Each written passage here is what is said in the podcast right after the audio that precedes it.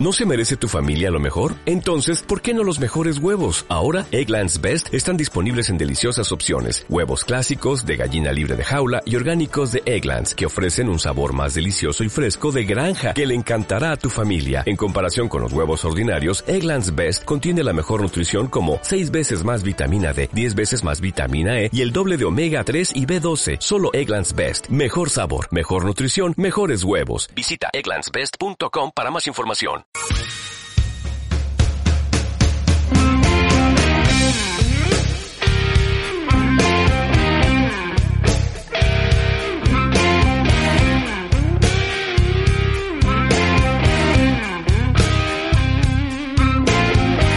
I was a younger,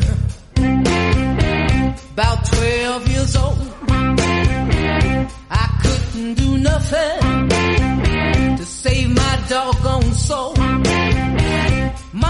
told me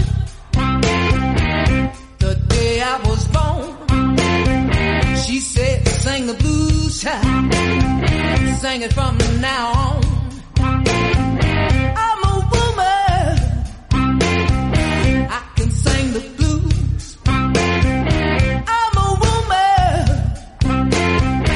I can change old to new. Muy buenas tardes, aquí estamos en la pregunta sin fin en este jueves 21 de julio a dos minutos de la una de la tarde, 16 grados, 9 décimas de temperatura, sol con nubecita, nubladito y caluroso, húmedo y caluroso. El pelo está así como una especie de pegote y si caminas unas cuadras por la calle, enseguida empezás a sacarte abrigos como si te deshojaras, como si fueras una margarita que se deshoja me pongo poética para no sufrir tanto con la realidad. Estaba en La Nación trabajando en el diario, camino, es una gran redacción, una planta de estas abiertas, de típica de redacción periodística. Arranca mi caminata, veo una pantalla de televisor, hay muchas pantallas en toda la redacción, dólar a 324, avanzo en mi caminata, me encuentro con Jorge Liotti, editor de política, nos quedamos conversando unos 10 minutos, 5 minutos, sigo mi caminata, avanzo, veo otra pantalla, dólar a 536.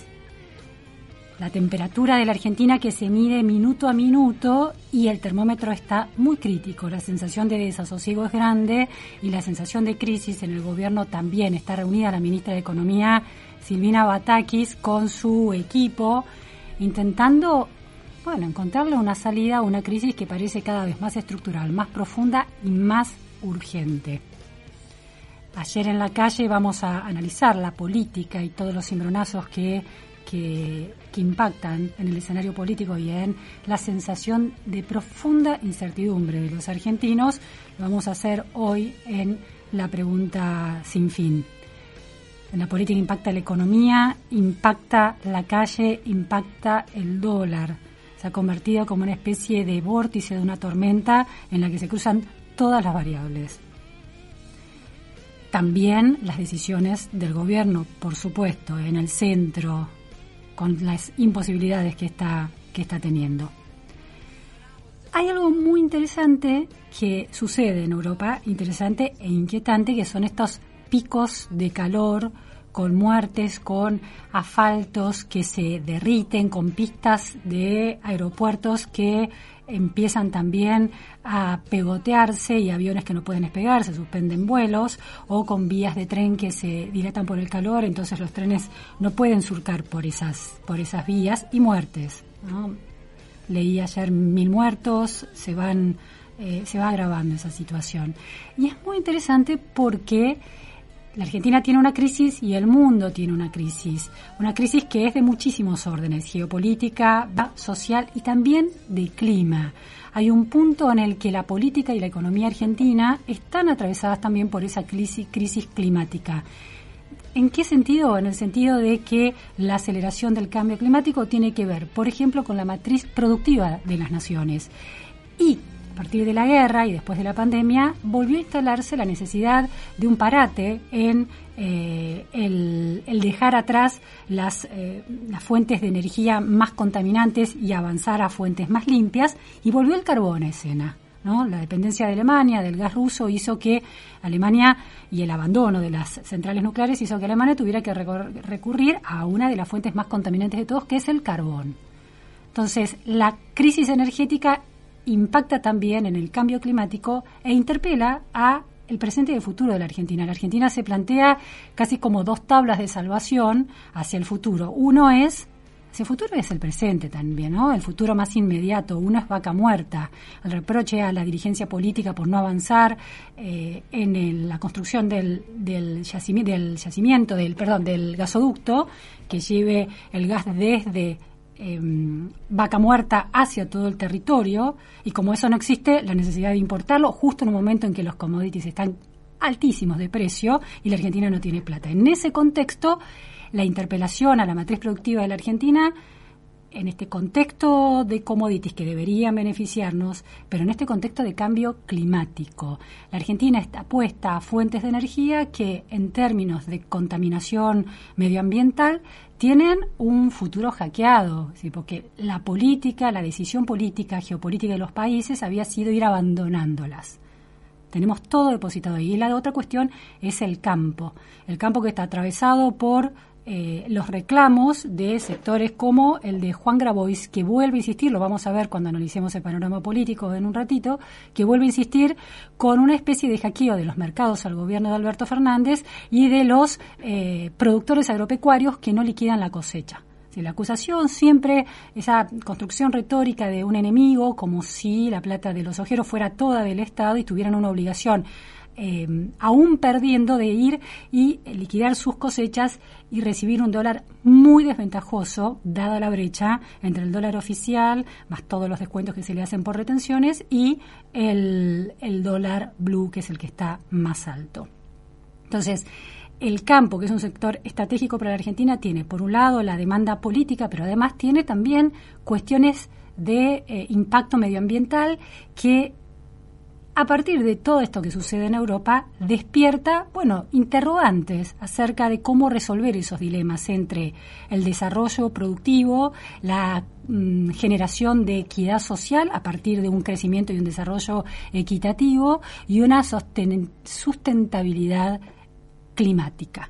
Entonces, la Argentina está en momentos urgentes, pero el planeta está en momentos inquietantes con grandes interrogantes hasta allá al futuro, dado que la guerra, la suba de commodities y la escasez post pandemia en medio de la guerra impactan en estas, en estas preguntas. Estamos en comunicación telefónica para analizar estas cuestiones con Carolina Vera. Carolina Vera es una de las más respetadas investigadoras del clima en la Argentina y en el mundo. Muchas gracias, Carolina, por estar hoy en la Pregunta Sin Fin. Hola, ¿qué tal? Un gusto para mí. Saludos a todos. Carolina es doctora con orientación a ciencias de la atmósfera, es investigadora del CONICET. Ha recibido eh, hace un par de años, tres años más o menos, un premio muy importante que se llama Cleveland Abbey de la prestigiosa Asociación Meteorológica de Estados Unidos y fue la primera vez que una especialista de una institución fuera de Estados Unidos, de Europa y Australia recibía ese premio. Eh, ha participado de los paneles intergubernamentales del cambio climático que analizan este panorama en todo el mundo y bueno, y es una experta del cambio climático en el hemisferio sur y en Sudamérica. Carolina, la ola de calor que vive Europa, era, estaba prevista en los modelos em, teóricos y en los modelos que se hacen, que hacen los especialistas de la marcha del cambio climático?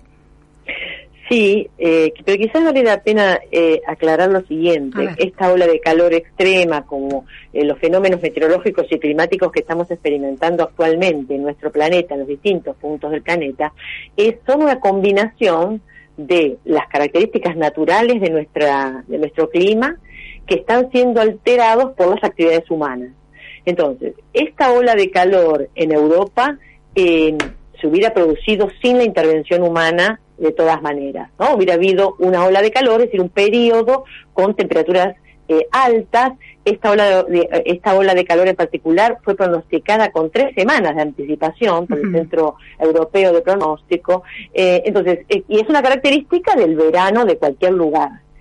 Pero no hay duda de que ya estamos evidenciando cualquier persona, nosotros lo hacemos con números, pero cualquier persona ya adulta se da cuenta que las olas de calor que son más intensas, son más intensas que antes y sobre todo son más frecuentes que antes.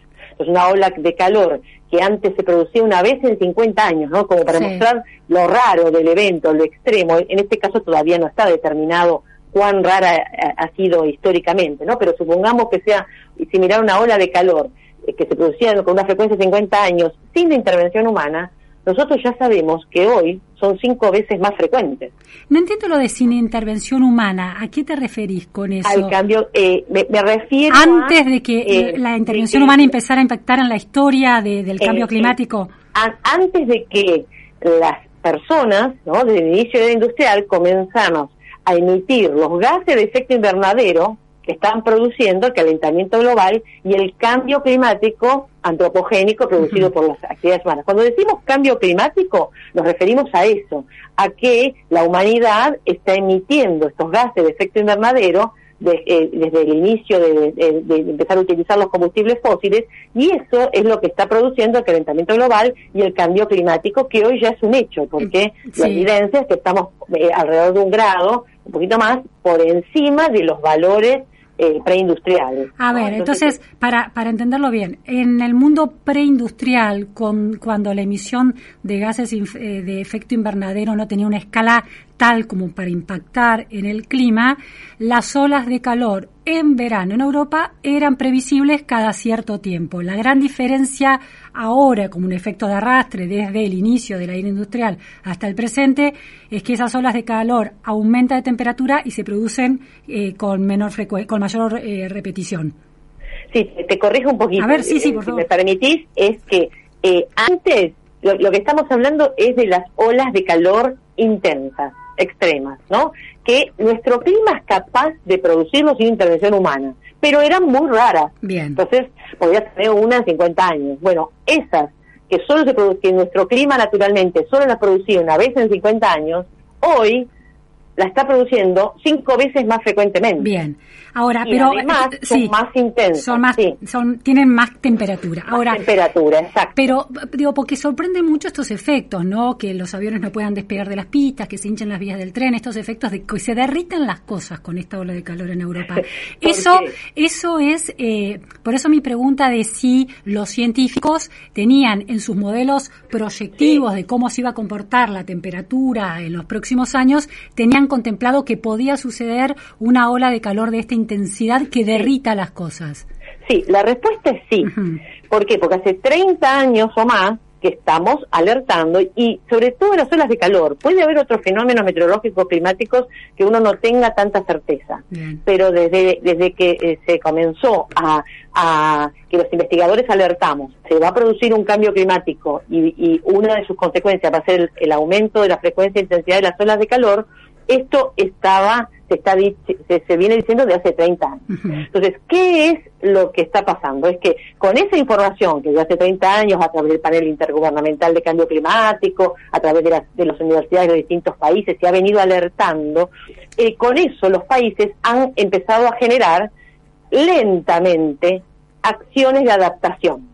Acción de adaptación quiere decir, por ejemplo, justamente refuerzo de la infraestructura. Es pensar la infraestructura, pensar los sistemas energéticos, pensar el, sistema de servicios para un para un clima que no es el que vos tenías 50 años atrás, que no es el que vos tenías 30 años atrás. Entonces, el desafío está siendo, estas actividades de adaptación han comenzado, pero el último informe del IPCC lo muestra, ¿Qué es el IPCC?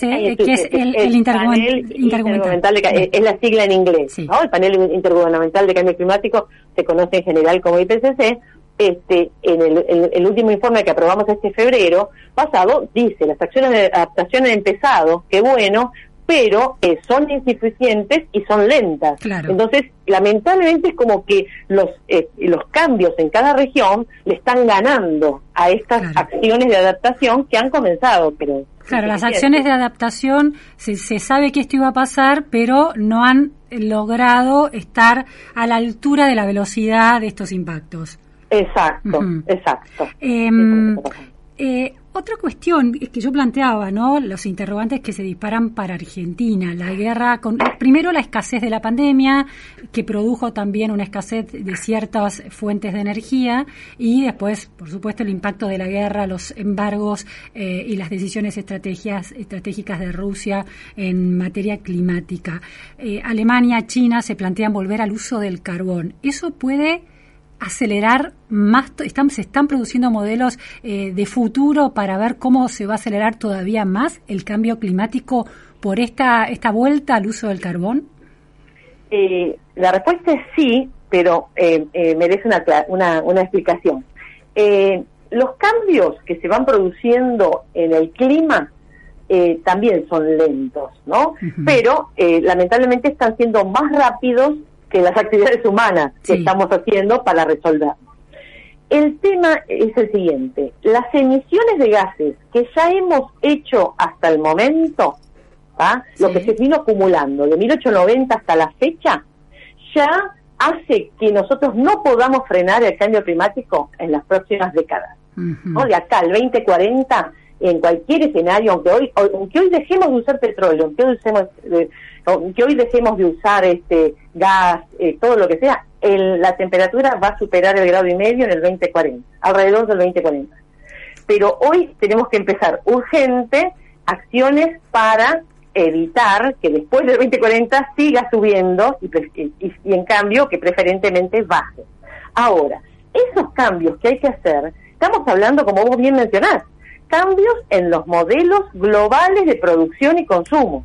Entonces, eso no se puede hacer de un día para el otro porque, como vos bien mencionaste, te, te, escuché la introducción, eh, eh, está el desafío de al mismo tiempo resolver los problemas sociales, ¿no? De, y, y, hacerlo en armonía con otros elementos del ambiente, como son las eh, los océanos, como son la, vegetación, ¿no? Entonces es un desafío de avanzar de una manera integral. Entonces lo que el planeta se ha propuesto es hacerlo con, a través de una transición, en la cual conviven, la transición conviven los, los modelos que vos tenías con sus nuevas formas de producción y consumo. Entonces en el mundo entero eh, ese, ese modelo de transición cambia. Pero el modelo del carbón ya estaba casi perimido y, no, había salido. A ver, ah, a ver, a ver. Estaba perimido en los papeles. Es decir, ah, eh, aún los países desarrollados estaban usando carbón. Eh, vamos a decir, Alemania, por ejemplo, eh, si comparas Francia con Alemania, Francia, en su modelo de transición, que tiene una, de transición energética, es decir, quiero llegar a, un, a un sistema energético que no dependa del carbón, del petróleo y que vaya solo a renovables. Entonces, eh, Francia dijo, para llegar ahí más rápido, una manera es desarrollar la energía nuclear. Y entonces, eh, eh, mientras voy generando formas de, utilizar las energías renovables y reduciendo el uso de combustibles fósiles, petróleo, carbón, gas, voy a usar la nuclear. Alemania dijo, yo la nuclear no la uso. ¿Ah? y tiene una dependencia muy grande del carbón. Ellos comenzaron con energías renovables, por ejemplo, todo el sector doméstico de Alemania utiliza, es decir, las propias, eh, esto, esto de que en tu casa vos podés tener un panel de, energía solar, eólica, eso eh, el sector doméstico alemán lo tomó rápidamente. Entonces, pero eso no alcanzaba, no alcanza, de hecho, para que el sector industrial alemán eh, utilice energía renovable. Y por eso, si no, no utiliza energía renovable, no utiliza nuclear, no puede todavía eh, dejar de usarlo como combustibles fósiles. Es gas, ruso y, carbón, gas ruso y carbón sería la, combinación. Es eso, es, la decisión que cada país ha tomado para llegar a ese fin, porque todos los países colectivamente, eh, no todos los países, pero 197 países del planeta, se han, más o menos por ahí, se han comprometido en el Acuerdo de París que se firmó en 2015 a hacer estos planes de transición para reducir sus emisiones. Pero cada uno lo hace con sus circunstancias nacionales, con sus decisiones nacionales. Entonces tenés estas, estas diferencias. Y que eh, en, estos, en estos años están conviviendo eh, los modelos de producción y generación, eh, ya sea basados en petróleo, gas, con los que lentamente se están desarrollando con energía eólica, solar, el uso del hidrógeno. Entonces, estamos viviendo esa, Carolina, la Argentina pone fichas, todas las fichas prácticamente, en, estos dos rubros, dos sectores de la economía, los agronegocios y por el otro lado eh, los hidrocarburos como vaca muerta. La apuesta a vaca muerta entra en colisión con los objetivos medioambientales a los que adhiere Argentina. La, la apuesta de vaca muerta eh, de Argentina no empezó ahora. Por eso, estas son cosas, eh, eh, implementar una generación de, y producción de gas o implementar una generación y producción de energía eólica lleva décadas. Pero supongamos que el gasoducto se completa se completa el año que viene, ¿no? Supongamos. Eso forma parte de algo que ya está en marcha. Entonces eso no, no, tiene sentido frenar, porque eso forma parte en esta transición, en esta eh, pues en esta convivencia de distintos sistemas, eso hoy la Argentina lo tiene implementado y lo tiene que usar. ¿Por qué? Porque se ve el gas, porque también hay que marcar algo, el gas, el uso del gas, es eh, se, ha, visto también en algunos países lo quieren mostrar como una, una energía renovable, no lo es, pero definitivamente produce menos emisiones el uso del gas que el uso del carbón. Entonces, transicionar de carbón a gas o de petróleo a gas está es correcto, pero en paralelo hoy vos tenés que estar desarrollando tu plataforma de generación, producción y transmisión de energías renovables. Y ahí es donde la apuesta al hidrógeno, que no solo Argentina, está haciendo Chile, por ejemplo, que no tiene eh, eh, eh carbón, eh, eh combustible fósil, entonces está viendo como una oportunidad la, generación de hidrógeno a través de, porque primero vos tenés que generar energía eólica o energía solar y lo transformás en hidrógeno. Hidrógeno verde, ¿no? El famoso hidrógeno. Claro, exactamente, hidrógeno verde. Pero también puede ser hidrógeno azul que el, gris es el peor de todos, cuando vos generás hidrógeno y emitís gases de efecto invernadero.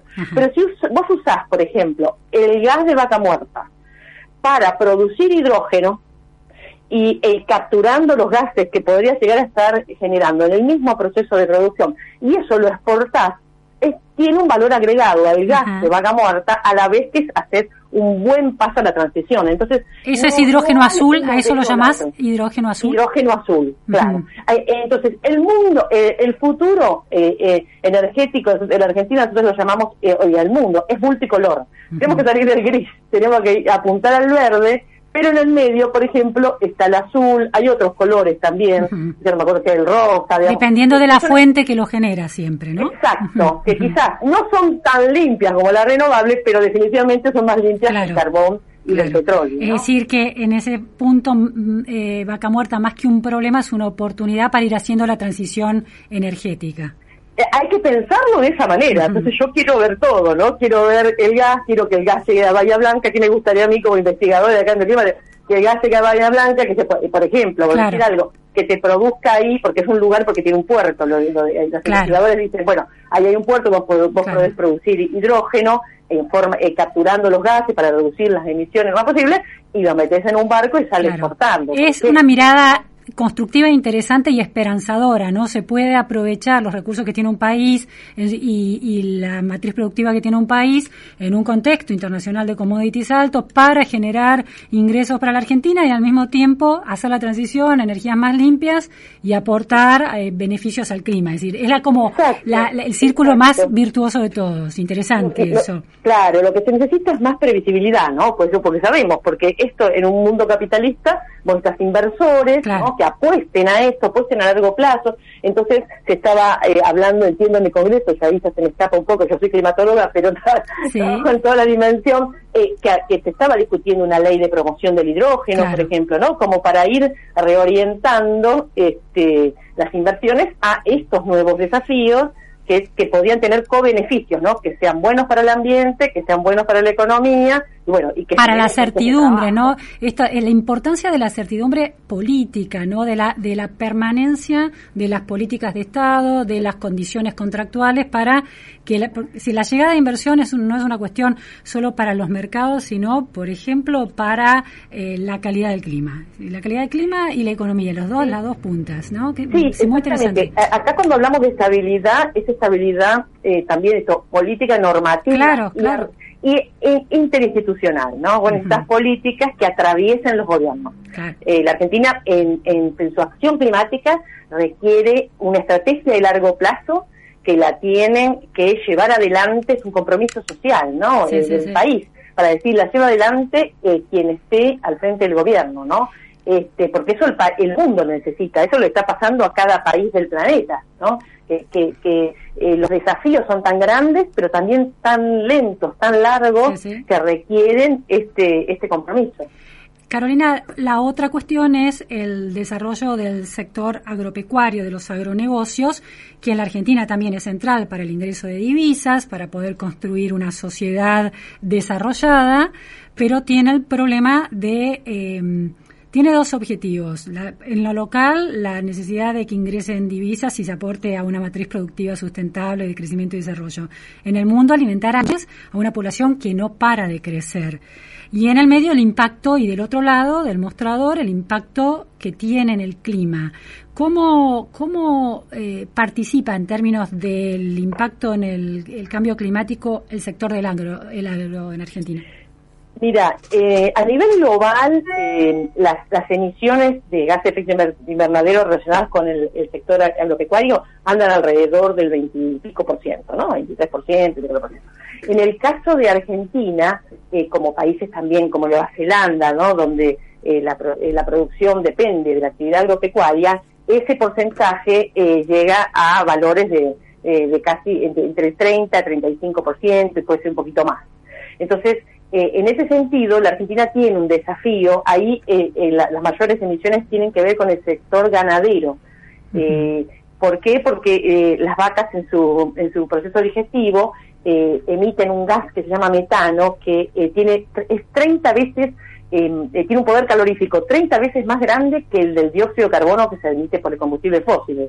es decir, es, es un cambio en la eh, la producción ganadera sea una mayor sustentabilidad, que esto no, esto también va de la mano que sea más eficiente, ¿eh? Ah, a ver, a ver. Veces, eh, muchas veces, ¿no? Acá, acá mis amigos, este, eh, digamos, eh, mis, amigos que trabajan en, el tema de ganadería, yo de nuevo, yo no soy experta en eso, pero sí colaboré, eh, fui autora en un proyecto, en un informe del IPCC de cambio climático y seguridad alimentaria, ¿no? Y entonces ahí se ve que el proceso de del ganado, en el cual eh, no es lo mismo que la vaca coma pasto a que coma este eh, alimento balanceado. Una vaca que come pasto puede eh, tener menos emisiones.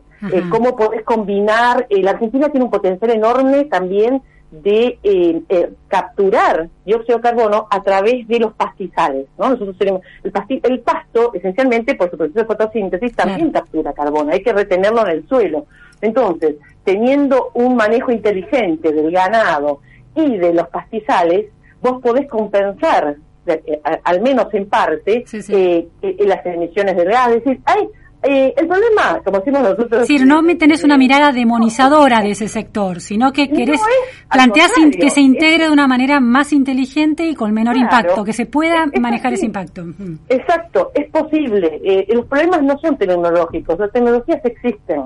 El problema es social, ¿no? De cómo uno encara un, sector este, y cómo eh, permite también su diversificación, porque esa es otra de las, lo que muestran los resultados de las de las, de las investigaciones es que el cambio climático, eh, al, al, impactarse en diferentes regiones de diferentes maneras, una producción agropecuaria eh, diversificada, ¿no? Eh, en la cual este, vos, si, si, si, te agarra una sequía en un sector, vos tenés en otra parte del país otra producción, digamos, es eh, es frágil una economía que solo dependa de un commodity como la soja. Entonces, no solo va a tener consecuencias en el suelo... En de un commodity del clima, del clima, ¿no? De estas variaciones del clima. Entonces, sabemos que eh, el, cambio climático está alterando, por ejemplo, estoy trabajando con, con una estudiante que está dando resultados muy interesantes, está alterando las condiciones, por ejemplo, para la producción de uvas, digamos, que, y, que después se en vino fino.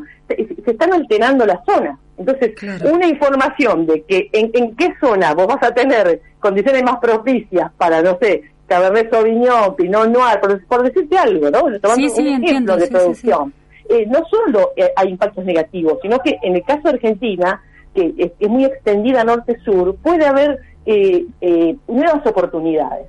Entonces, que el, cambio climático produzca, se, eh, produzca una alteración que en realidad dé lugar a otro tipo de posibilidad productiva, ¿eso estás diciendo? Exacto, exacto. Por, ejemplo, a ver. Eh, eh, y eh, la zona del, del norte, la, zona de Neuquén, ¿no? El norte patagónico de producción de vinos. Eso ha ido creciendo con los años y no hay duda de que el aumento de las temperaturas mínimas producto del cambio climático, más la reducción de las heladas, que también eso ha beneficiado que quizás zonas más al sur hoy sean tengan una mejor producción.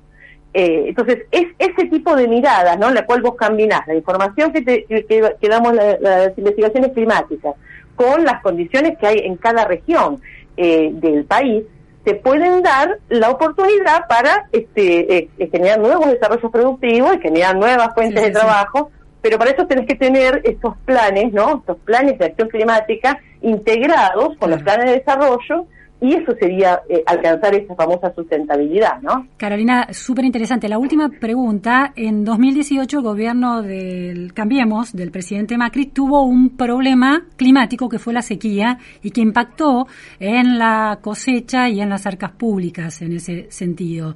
Eh, el cambio climático en la Argentina preserva la actividad de explotación hidrocarburífera, ¿cómo se dice? De, bueno, de hidrocarburos, eh, quiere decir, minería, petróleo, esa explotación y esa producción está preservada de eh, los efectos del cambio climático a diferencia de la producción agropecuaria?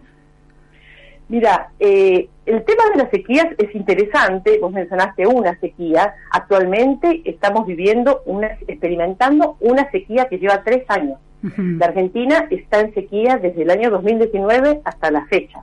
Es inédito una sequía tan larga que eh, eh, vimos las consecuencias más dramáticas fue la bajante del río Paraná. Claro, el incendio. Ha tenido consecuencias importantes con el transporte fluvial, con el acceso al agua. Entonces, pero a la vez el cambio climático en la Argentina está asociado a un aumento de lluvias. Entonces podemos tener los dos escenarios. Tenemos que estar atentos, por eso hay que se requieren acciones de adaptación para atender esos dos posibles extremos. ¿Y eso impacta en el agro, pero no en la minería o en el petróleo? Eh, eh, en el caso de la producción, eh, vos, vos decís cómo, eh, cómo se tiene que adaptar el sector, otros sectores productivos, eso depende de la región donde se estén desarrollando. si se inunda va a ser complicado esa extracción, claro, entiendo. Eh, o si llega a muy altas temperaturas, o si necesita agua esa producción minera y estás en una zona, por ejemplo, en la zona de Cuyo, que, hemos experimentado esto, la, zona de alrededor de la ciudad de Mendoza, ¿no? Donde vos tenés producción de fruta, producción de vinos, y ahí hubo una, una, una fuerte rechazo de la población a el uso, a la producción minera, que entra la producción minera, justamente porque estaba en juego el agua, está en juego el agua. Entonces, el desafío es el planeamiento territorial, es decir, eh, pensar en eh, cuáles son las condiciones ambientales que vos tenés en cada lugar, cómo están, cómo han cambiado y cómo van a cambiar en las próximas décadas, para allí tener una decisión racional sobre dónde producir qué cosa. Eso es lo que le falta. Interesantísimo, Carolina. En, muchos lugares también. Pero un gusto. Te agradezco muchísimo, ¿eh? No, por favor. Era Carolina Vera, una científica argentina de proyección mundial, doctora con orientación a ciencias de la atmósfera. Eh, bueno, una mirada muy interesante, una científica de enorme eh, calidad, integrando las necesidades de la vida de las naciones, de las sociedades, que son también económicas, que son alimenticias y que tienen matrices productivas que pueden aprovechar esos recursos naturales de manera inteligente y minimizando el impacto en las condiciones medioambientales. La pregunta sin fin. Tiempo de publicidad en Millennium. Guinea, concesionario oficial Jeep, Ram, Dodge y Chrysler en Recoleta y Puerto Madero. Avenida del Libertador 500, teléfono 3987-6270 y 6273. Recoleta. Alicia Moró de Justo 1984 Teléfono 4315-5004, Puerto Madero. Entrega inmediata. Test drive disponible. Estacionamiento propio. Contamos con todos los protocolos para tu seguridad. Valorizamos tu usado al mejor precio del mercado.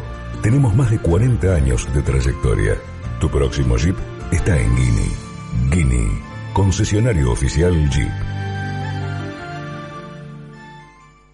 ¡Wow! Sinovita, el alimento para mascotas de valor super premium a precio de un alimento común. Sinovita, desde hace 18 años directamente de fábrica a su casa. Sinovita se elabora todos los meses en la planta modelo de San Nicolás y por su ágil sistema de distribución directa es más fresco. 4717-0324 www.sinovita.com.ar Mandanos un WhatsApp al 11 44 79 0258. ¿Sos socio de OSDE? Tenemos una buena noticia para vos. Ahora podés obtener tu credencial digital para acceder a nuestros servicios en forma práctica y segura. Es posible utilizarla sin conexión y compartirla con otra persona para que compre medicamentos por vos o acompañe a tus hijos al médico. Además, como la mostrás desde tu celular, reducís la posibilidad de contacto con el coronavirus. Descargala ahora y lleva siempre con vos una credencial sustentable. OSDE, hoy más que nunca, queremos que más gente se cuide. Superintendencia de Servicios de Salud 0800 www.sssalud.gov.ar Registro Nacional de Entidades de Medicina Prepaga número 1408 Tarifazos de Comunicación 0810 nuestra web o a contacto arroba Lava Autos Planeta. El mejor servicio al mejor precio. Encontrarnos en Monroe 1601, esquina Montañeses, a 100 metros de Avenida Libertador. De lunes a sábados, en el horario de 8 a 19 horas. Espera con Wi-Fi mientras lavamos tu auto. Lava Autos Planeta. Tenés que venir siempre. Hausler abre una nueva sucursal shopping. Llegamos a Unicenter, tu caja de seguridad privada mucho más cerca. Tecnología, confort, máxima seguridad y amplios horarios de atención todos los días. Sí, todos los días, incluso sábados y domingos. Vení a vivir la experiencia Hausler en Unicenter y Alto Palermo.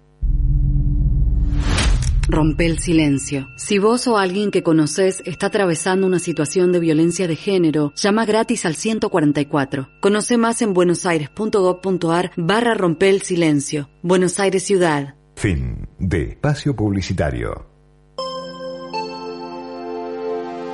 106.7 Milenio Cuando al escuchar la radio todo cambia. y se transforma.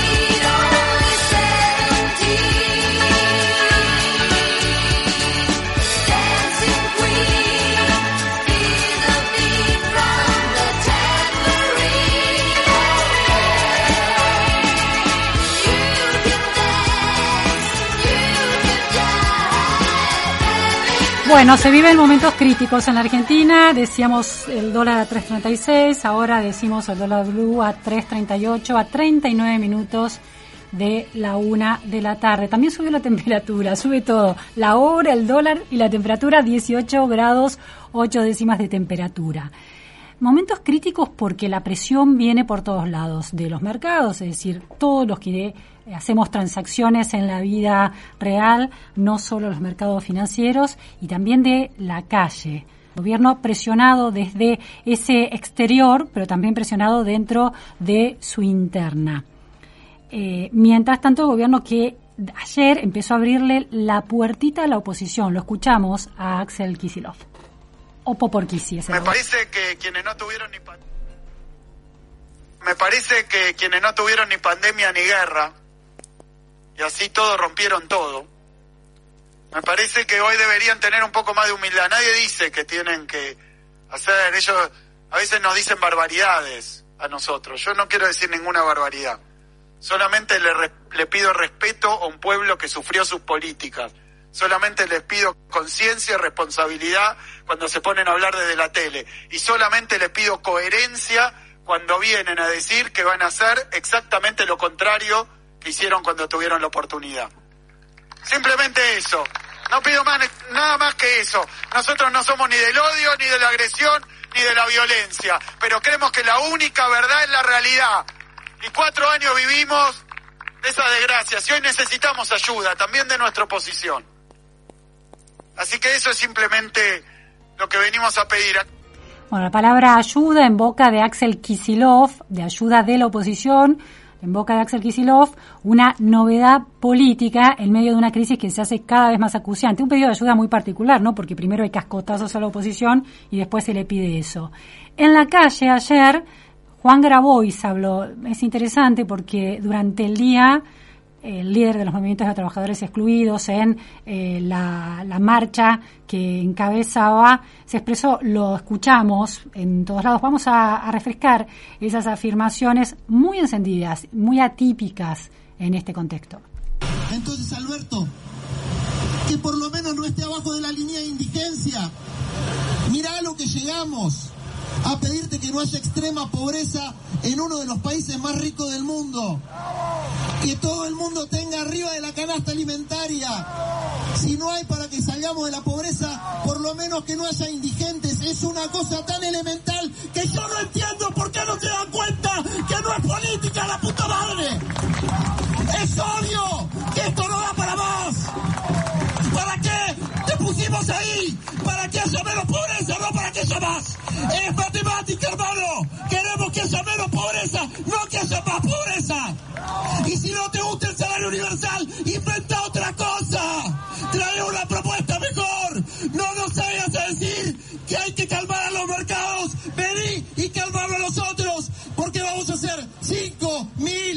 200 mil, no sé cuánto. Pero hay algunos gauchos acá y algunas gauchas acá que estamos dispuestos a dejar nuestra sangre en la calle para que nos siga viendo este hambre de la Argentina. Bueno, ahí Grabois dejar nuestra sangre en la calle en un clima de tanta urgencia y tanta estrés social ese concepto es preocupante. De todas maneras, esas manifestaciones son manifestaciones bajo enorme control y hay una lectura política a partir de versiones que vienen desde el oficialismo que Grabois también sale con ese nivel de, discurso encendido, no porque recibe indicaciones para hacerlo, pero sí está claro que no recibe indicaciones para frenarse, para este, controlarse por el momento. El otro, la otra declaración de Grabois es de ayer por la noche, ya pasado ese momento más encendido, se refirió en este caso a, eh, bueno, casi como una especie de medida preventiva, la que está de, declaraciones preventivas. Lo escuchamos. Prefiero decirlo ahora y no lamentarme cuando empiecen los saqueos. Acá eh, los gobiernos que se se fueron indecorosamente fue por estallidos sociales. Y para que haya estabilidad económica tiene que haber estabilidad política y para que haya estabilidad política tiene que haber estabilidad social. Eso lo decía clarito Evo Morales. No hay forma de que haya estabilidad política y económica si no hay estabilidad social y no hay forma de que haya estabilidad social con estos niveles crecientes de pobreza y la falta de reacción con medidas sociales por parte del gobierno, con este argumento bien estilo Margaret Thatcher que decía no hay otro camino. ¿Cómo que no hay otro camino? ¿Cuántos millones de dólares hay en las silobolsas? Bueno, la idea de los silobolsas, ¿no? De que esos dólares no son de los productores, sino que son del Estado. Y mientras tanto, ayer el presidente Alberto Fernández en el barrio Isla Maciel de Doc Sud con el ministro de Vivienda Jorge Ferraresi decía esto como un ejemplo casi del aislamiento de un presidente que no está registrando, por lo menos en sus declaraciones públicas, los niveles de incertidumbre. ¿Saben cuál es mi mejor anhelo? No es ser el mejor presidente de la Argentina, es ser el presidente del mejor país del mundo. Eso es lo que sueño. Eso es lo que sueño. Eso es lo que sueño. Obviamente sé que tengo que poner todo mi esfuerzo como presidente como día a día lo pongo. Y tengo que luchar contra los que especulan, contra los que hacen las cosas más difíciles, todos los conocemos. No dediquemos mucho tiempo porque después los diarios se dedican a eso y no se dedican a todo esto, a todo lo que están trabajando, a todo lo que estamos construyendo, a los que están recibiendo un crédito y empiezan a construir su casa mañana. Que eso, esa es la Argentina que verdaderamente se está moviendo día a día.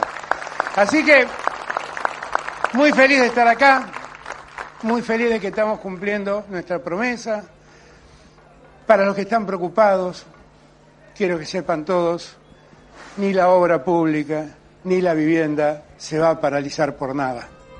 Bueno, por nada, dice el presidente, el tema central es el financiamiento en este proceso de crisis este, económica realmente preocupante. Estamos en comunicación telefónica con Sheila Bill, analista política, directora de 3.0. Muchas gracias, Sheila, por estar hoy en la Pregunta Sin Fin.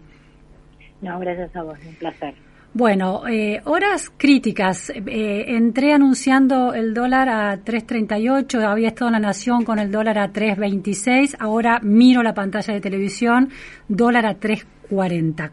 ¿Cómo ves este escenario económico, político? ¿Cuáles son, ¿Cuál es tu lectura hoy con, estos niveles de urgencia?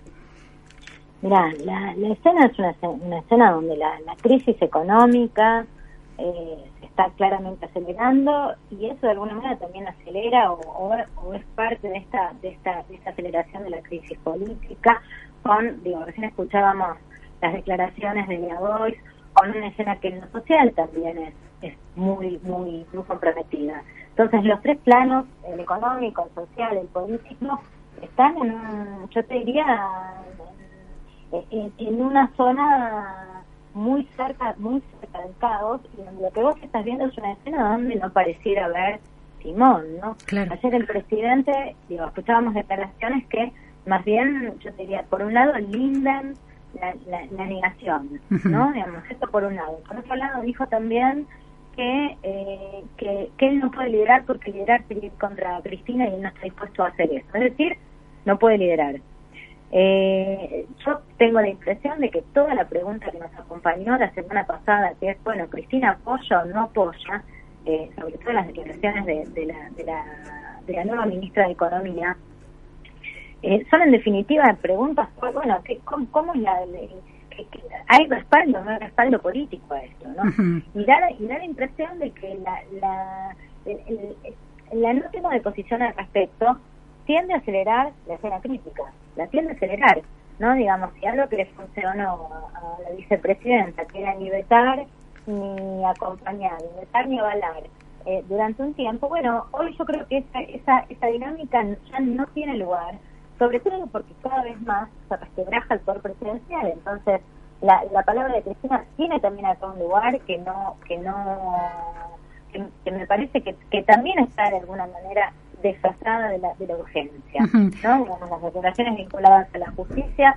es un modo también de divorciarse de esa escena, de esa escena tan, tan tan dramática. Claro, claro, sí, sí, e, e, otro tipo de negación de la realidad muy centrada en sus propios intereses, pero negando la realidad. Ahora, eh, una de los, eh, cuando sucede la renuncia del entonces ministro de Economía, Martín Guzmán, eh, y después asume Silvina Batakis, la hubo el día en que Cristina Kirchner hace ese discurso tan virulento y tan denigratorio también de la figura presidencial, ¿no? Hubo después un cambio, un parate en la expresión de la, de la vicepresidenta y en el nivel de agresividad a su compañero de mandato, al presidente Alberto Fernández. Eh, Cristina Fernández pareció darse cuenta de que si, te si tensaba demasiado la cuerda, la cuerda se iba a cortar y iba a ser corresponsable, por ejemplo, de una renuncia eh, del presidente. Eh, entonces, lo que está sucediendo ahora demuestra que tampoco alcanza esa presidencia que se retire y se llame a silencio. Es necesario que intervenga, pero que intervenga de una manera constructiva apoyando medidas de gobierno. Por lo menos dar alguna clase de señal. Yo creo que por lo menos dar alguna clase de señal. Pero ¿cuál sería, Sheila, una clase de señal? Mira, mira, por ejemplo, hubo, hubo anuncios, ¿no? Digamos, eh, hubo anuncios. Sobre esos anuncios, digo, no, no hubo una, no hubo un tweet, no hubo una foto. Eh, una foto podría ser una señal, ¿no? Digamos, el, me, da la impresión, por ejemplo, igual creo que hoy ya la situación está en una, en una, en una, en una escena tan, tan delicada que eh, yo diría, creo que hoy una señal es primero dejar de negar, o sea, el negacionismo no, no funciona. Creo que tiene que haber una ya una reunión de los principales socios de la de la de la de la coalición.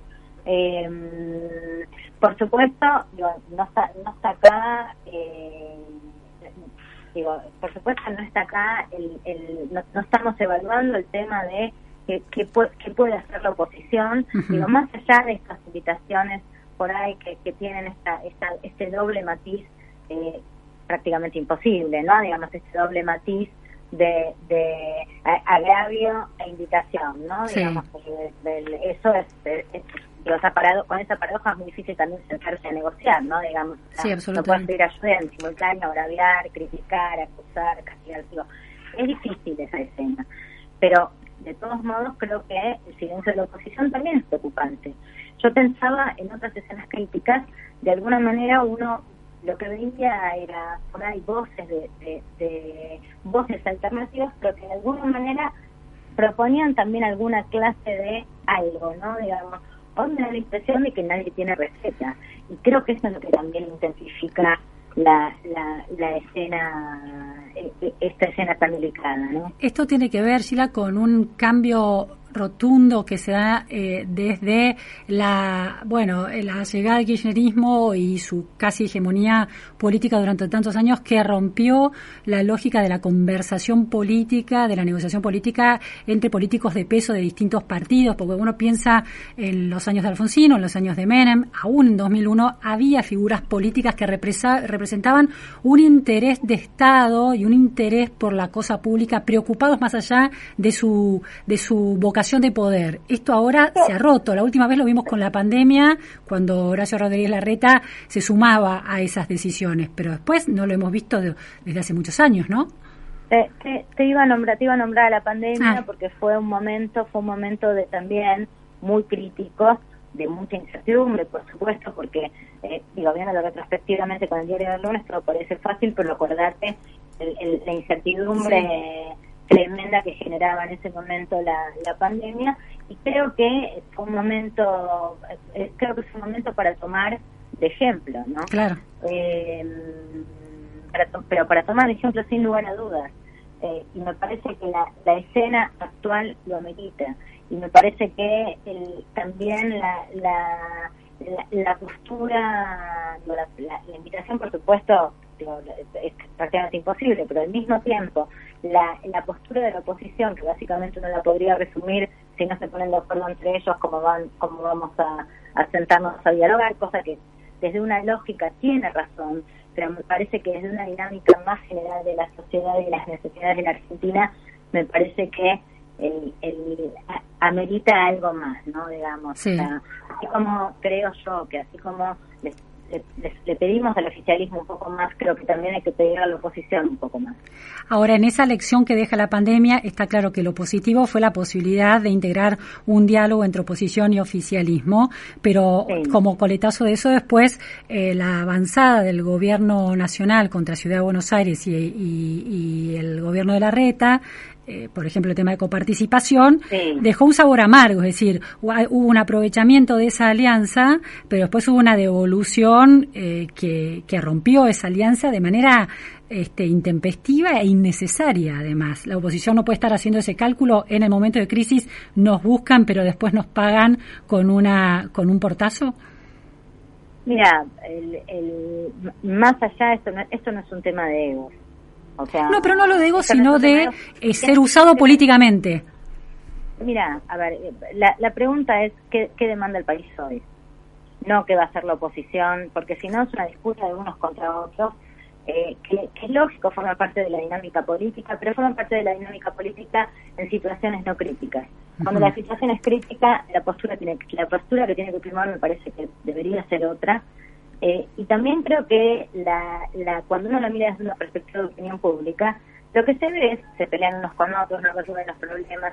Entonces, me parece que también hay una hay una lectura donde, bueno, si, si el otro se va a aprovechar, eh, eh, es, es, una, es una postura que lo sigue poniendo dentro de esa dinámica de la peleita, la chiquita, digamos. Me parece que es una situación muy crítica que la, la, la dirigencia en su conjunto, la dirigencia, más allá de que lado de la grieta esté, la dirigencia en su conjunto tiene que tiene que tiene que proponer algo, tiene que salir con algo más que no sea ellos dicen, nosotros decimos, porque la verdad que lo que nosotros estamos viendo ahora es una escena prácticamente sin timón. Sí, sí.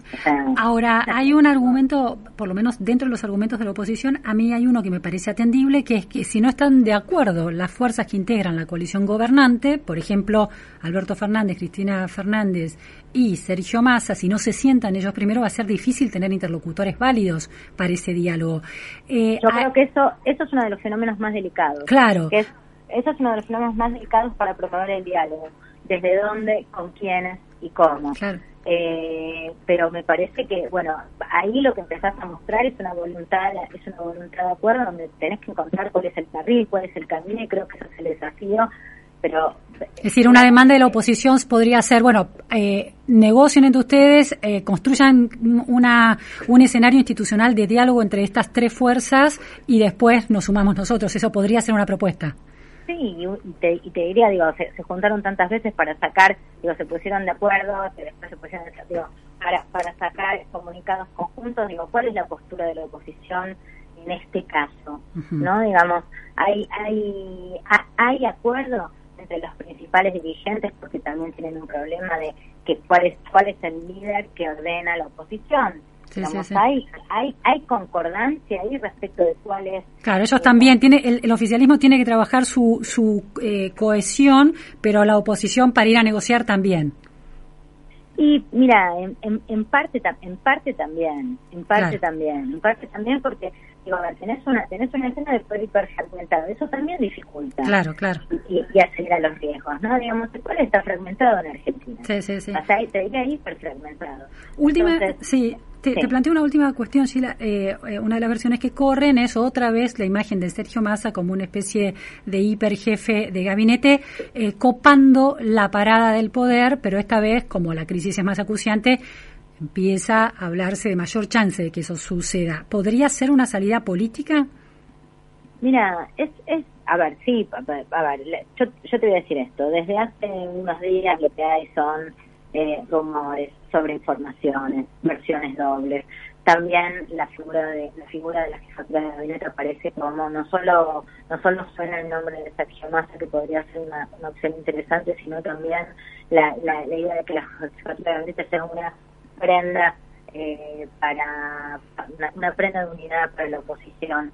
O sea, se ha escuchado, se ha leído, se ha dicho, se ha rumoreado todo todo tipo de todo tipo de eh, de, de, de, ideas, de, situaciones, de, cosas que circulan. Yo lo que creo es que eso lo que hace es abona aún más a este clima mm. eh, cada vez más encarecido. Digo, por eso te decía, acá hace falta alguna clase de señal y yo creo que la primera señal la tiene que dar el oficialismo con una, con una foto hoy en principio conjunto de comprensión de la situación de los tres principales socios. Clarísimo, responsabilidad institucional, sí, Total, total. Muchísimas gracias, Sila, realmente, por este análisis. A vos. Un abrazo. Bueno, era Sheila Vilker, analista política, directora de 3.0, ¿no? Un panorama político-económico realmente urgente y la necesidad de señales institucionales muy claras y trascendentes por parte del oficialismo. Hemos llegado, y responsabilidades también de la oposición, pero primero el primer paso, el oficialismo. Hemos llegado al final de la pregunta sin fin en este día eh, donde todo sube. La temperatura, la hora, los minutos que, que se acumulan y el dólar.